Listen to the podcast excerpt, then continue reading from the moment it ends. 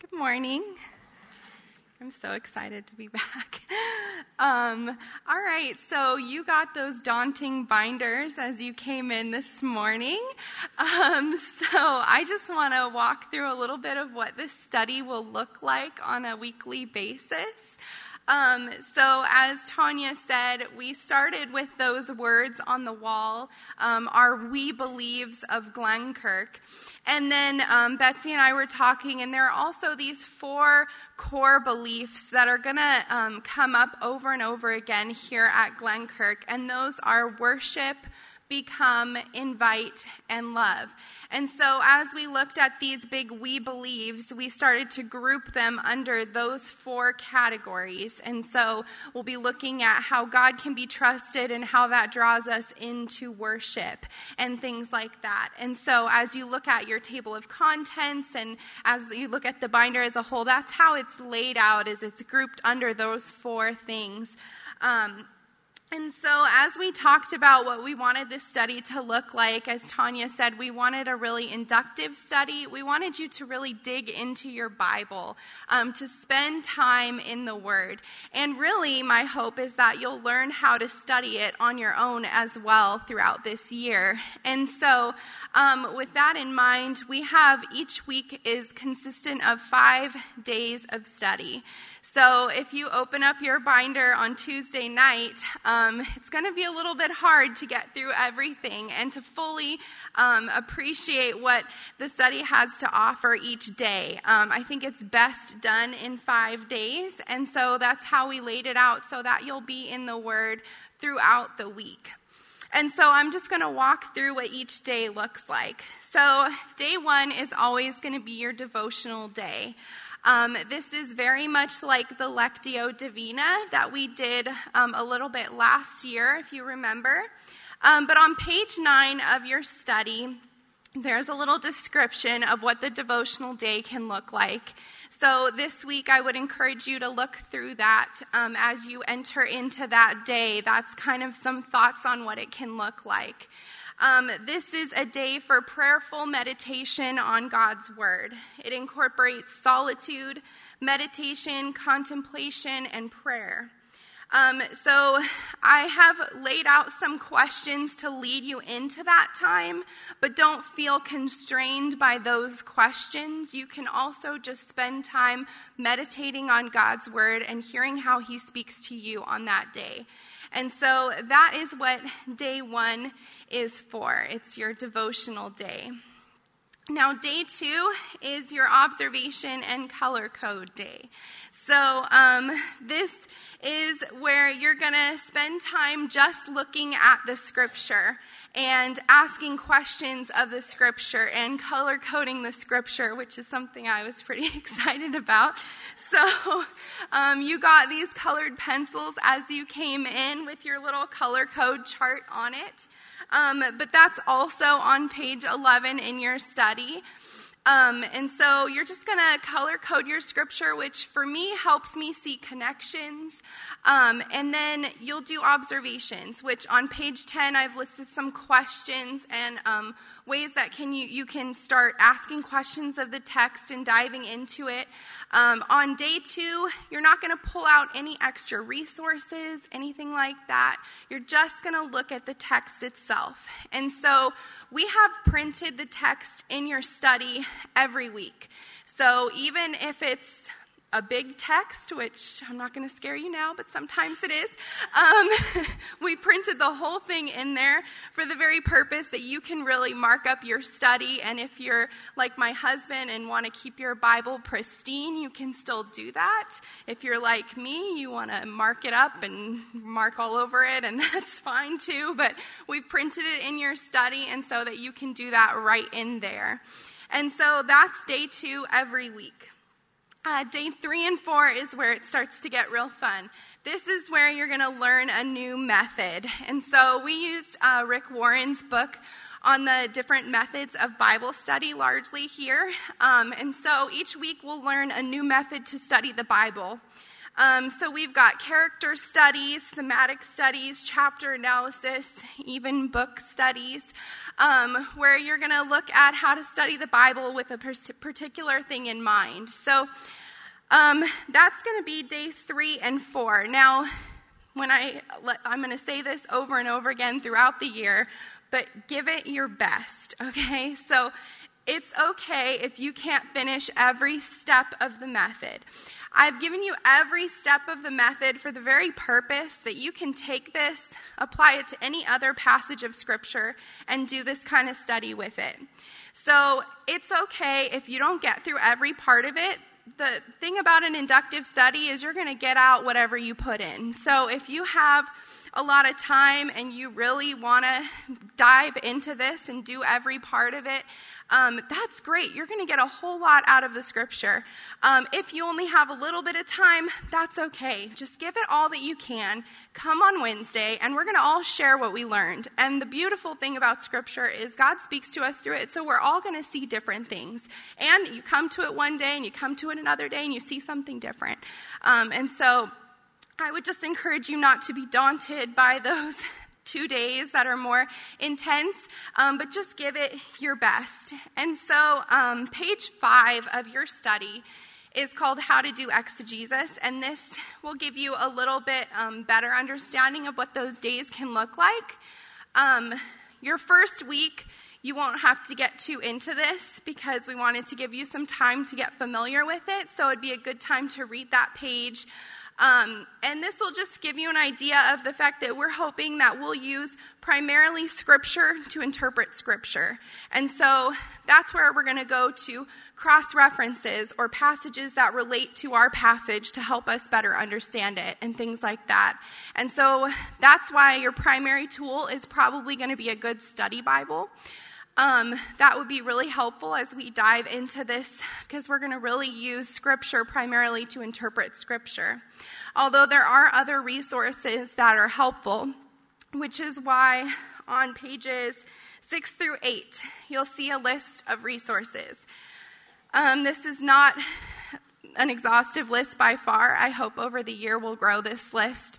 Um, but it's just some ideas. Uh, it starts off with a few books that are helpful, um, but if you don't want to go out and buy books, um, there are some websites that are very helpful that can really do a lot of the things that books can do now. Um, and then if you're more, you like to work on your phone or tablet, there's also some apps listed in there that are helpful as well. And so this week it would be good to maybe familiarize yourself with those resources and decide which ones you'd like to use as we progress through our study together. All right, so that brings us to day five, which is your application day. So, day five is always just going to be your day to look back on the study and see how you'd like to apply it. Um, and so for day five, I would encourage you to start off looking back on your week and maybe highlighting things that stuck out to you throughout the week. And then prayerfully consider how God is leading you to apply whatever you have learned that week. Um, I would encourage you to make this application personal, um, practical, possible, and provable. So, something that you can say, This is how I want to complete this. And then have somebody who's going to hold you accountable. And so that is day five. Um, it's just applying what you've learned. And um, so I hope that you've really enjoyed this study. I'm really excited for it. Uh, one of the best things is that if you miss a week, it's really easy to just pick it back up and start again because it doesn't really build on itself. Um, each week is its own thing. It's going to be a different type of method, a different passage. And so it's really easy just to pick it right back up and start again. Um, but overall, I just hope that as we come each week that we can spend time just sharing what we saw and learning from each other. So I hope you enjoy it.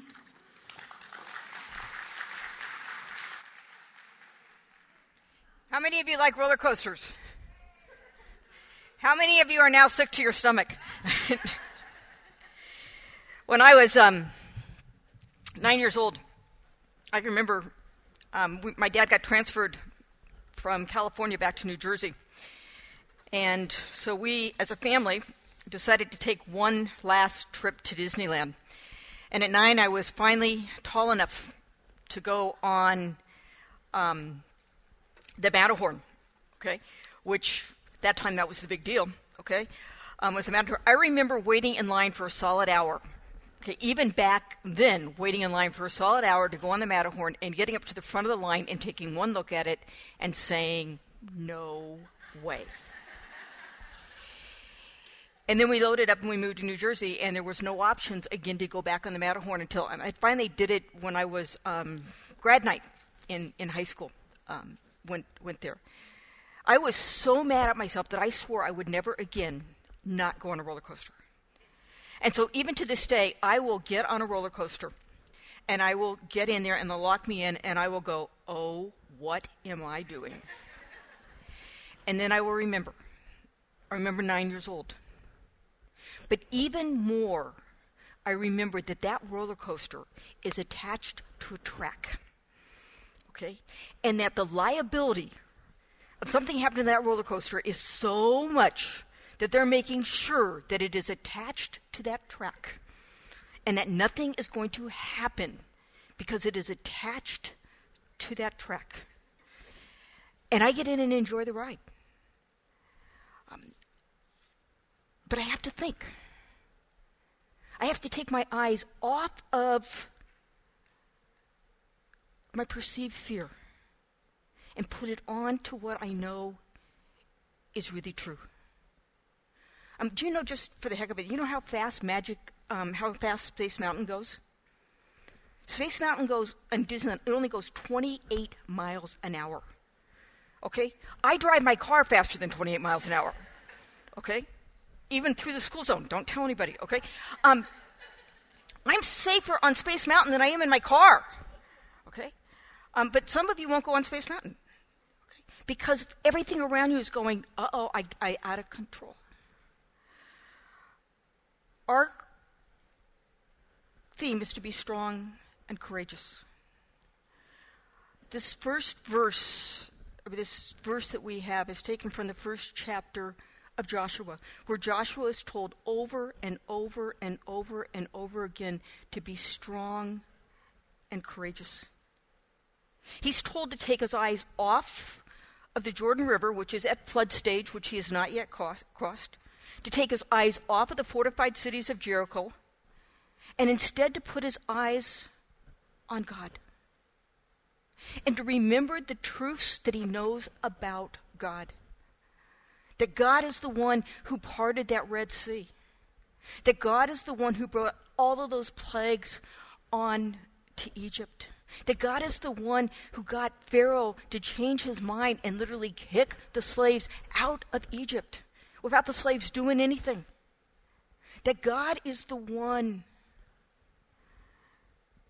who has called them and has made promises to them and who every morning has given them food to eat and water as they've wandered for 40 years.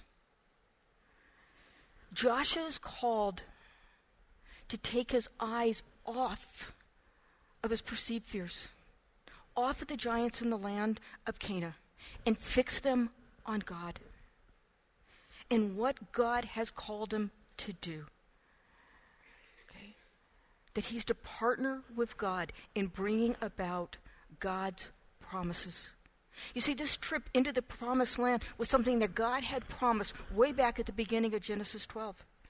He says, I am doing something here. I want you to take this land. But Joshua has to do his part also. Um, actually, there's a um, passage. Joshua, when we first um, hear about Joshua, um, really is back in, in Numbers and, and kind of Exodus and Numbers, where, where Joshua is Moses' um, right hand man. Okay? But where J- Joshua first comes to the forefront okay, is when, this is not going to work, excuse me for a minute. Joshua first comes to the forefront is when the Israelites have come to the promised land right after you know, they, were, they leave Egypt, they, they, they go to Mount Sinai, they, they get the Ten Commandments, and then God takes them to the Promised Land, and then He sends out 12 spies into the Promised Land to see what the land is like. And if you remember the story, the spies all come back, and this is in, in Numbers 13 and 14. The spies all come back, and they say, This land is better than you could even imagine. But, but there are giants in the land. There are fortified cities. There is no way we can take this land. We are but grasshoppers. And Joshua and Caleb said, No, no, no. God brought us this far. God can continue to bring us. But the whole rest of the nation sided with the ten spies. And they said, No way. And so God got angry. He said, You have seen all of the great things that I have done. But rather than keeping your eyes on me, rather than trusting me, you are fixated on the giants in the land. And so he sends them back into the wilderness and he says, You will not enter into the promise that I have for you. Tim Keller has a, um, a sermon on that passage on, on Numbers 13 and 14. And as he begins that sermon, he actually reads part of Revelation 21. Now, I absolutely love Revelation 21. I read it at all the funerals that I do, just about. Okay, it's Revelations 21 is where God talks about this, you know, new heaven and earth that He's going to create and how we've been invited to be a part of it. And then we find these words. But the cowardly, the unbelieving, the vile, the murderers and sexual immorals, those who practice magic arts, okay, the idolaters and all the liars, they'll be consigned to the fiery lake of burning sulfur. This is the second death. Now, I get it. Liars, murderers, vile, but cowardly? Cowardly's there. Because cowardly denotes a lack of faith. It denotes a lack of trusting in God. It denotes a lack of fixing our eyes on who God is and what God has called us into. How many believe that exercise is healthy? How many do it? Here's the dynamic, okay? I mean, we can go out and buy exercise equipment, but if it sits and we never use it, it's not doing us any good. See? And, and really, what happens is a lot of times we go, oh, yeah, I get God. But it's kind of like exercise equipment. And what God is saying is no. It's not just mentally saying, yes, you get me. It is actually stepping out in obedient trust in me. And as you read down through Joshua 1, if you're to go home and do that, what you would hear is God saying to Joshua, Joshua, be strong and courageous. Meditate on my word. Do what my word says. Be obedient to my word. Step into what I am calling you to do. By keeping your eyes fixed on who I am and what I have done and how powerful I am.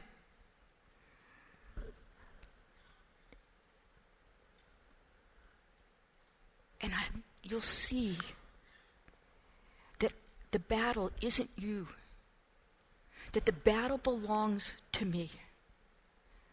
That I've called you in to partner into an adventure of fulfilling the promises that I have made for eternity. But Joshua, you need to think. Matthew 6, Jesus is talking on the Sermon on the Mount, and he says, Don't be anxious. He says, Who of you, by being anxious, can add one day to your life? But he says, rather than being anxious, fix your eyes on God. Seek first God's kingdom. Seek his righteousness. And then everything you need will be taken care of. Okay? Joshua fixes his eyes on Jesus. And he listens to Jesus and even though that Jordan River is at flood stage, when God says, I want you to step your foot out into the Jordan, he steps his foot out and the Jordan stops up just like the Red Sea did. And the whole Israelite nation goes into the land of Canaan. And then they have Jericho in front of them. And as you go through Joshua, the next thing you see is that Joshua meets this angel. And the first thing that Joshua looks at this angel and says, Are you for us or against us? And the angel says, Neither one. I'm just part of the army of God. But this is what I want you to do, Joshua. And Joshua begins to understand that the battles that he is in, the things that he is facing, have a whole spiritual element to it. And the stuff that is going on in our lives has a whole spiritual dynamic to it. Satan wants to get us to take our eyes off of Jesus and fix them on something else. And when we have fear in our lives, what it does is it shows us those things that we are trusting in, where we're putting our security rather than in Jesus.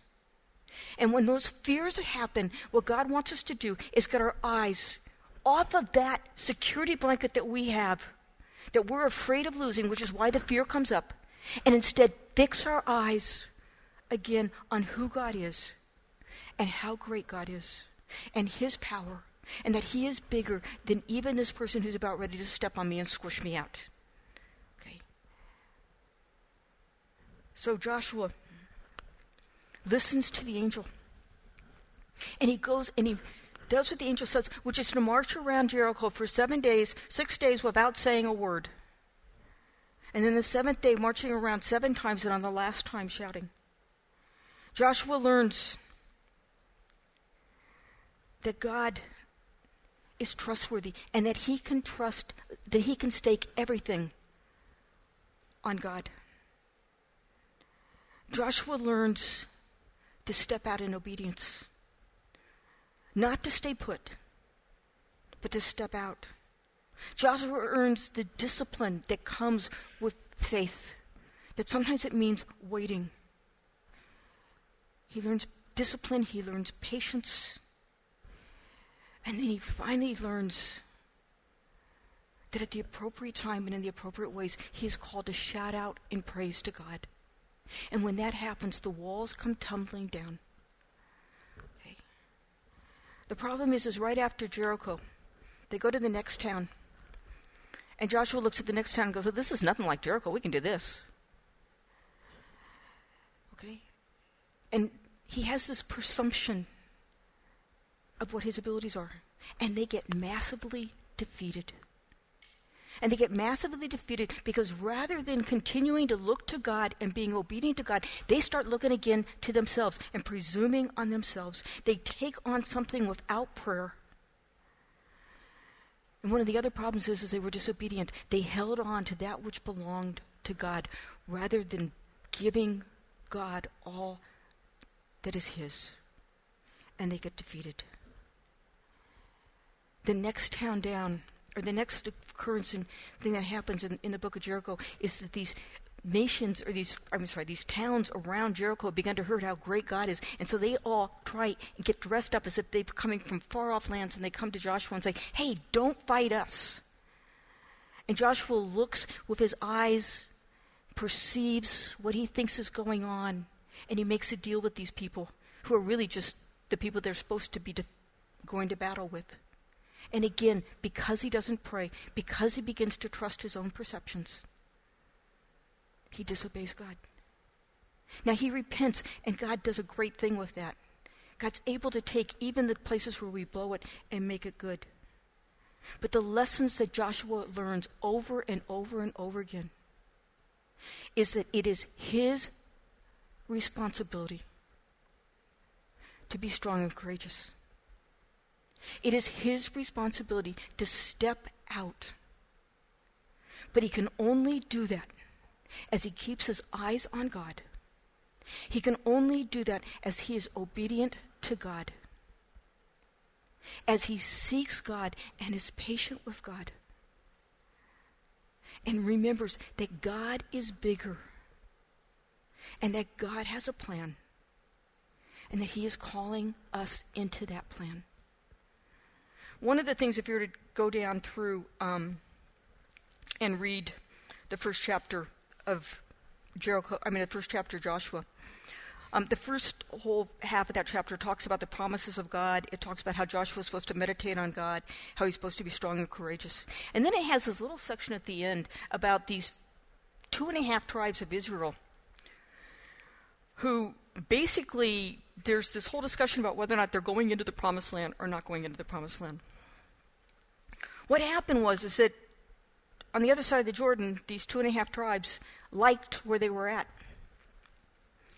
And they went to Moses and they said, Moses, um, we like this land here. We don't want to go into the promised land. We want to stay right here. This land has cities and pasture lands, and this land is good enough. And God and, and Moses gets mad at them for their lack of faith. Says, You're only thinking about you. God has a calling upon your life. You can come back and have this land, but first you need to go with your brothers and sisters and go into the land and take the land to Canaan. There is still land that needs to be taken. God has a call on each one of our lives. God has something that He wants each one of us to do. God is saying to us, wherever you set your foot, I will give you that land for me. God is saying to us, I want you to partner with me in what I am doing. I don't want you to sit tight.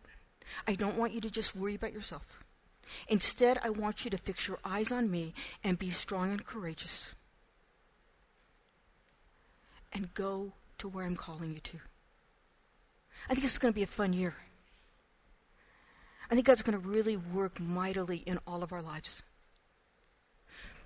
But the call is going to be every step of the way that we take our eyes off of ourselves and we fix them on God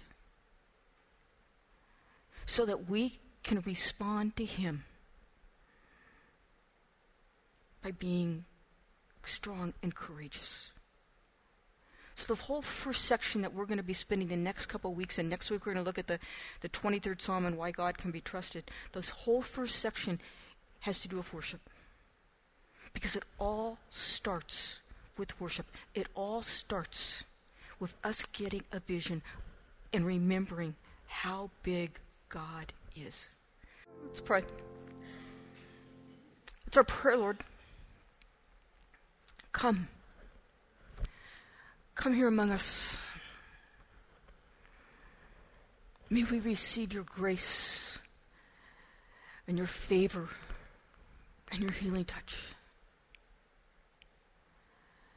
May we know of your love for us. May we be reminded whatever we're facing, the battle belongs to you. And that we can trust in you.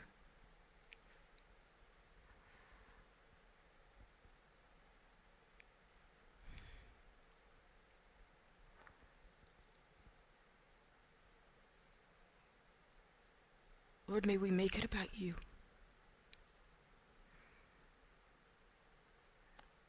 And not about us.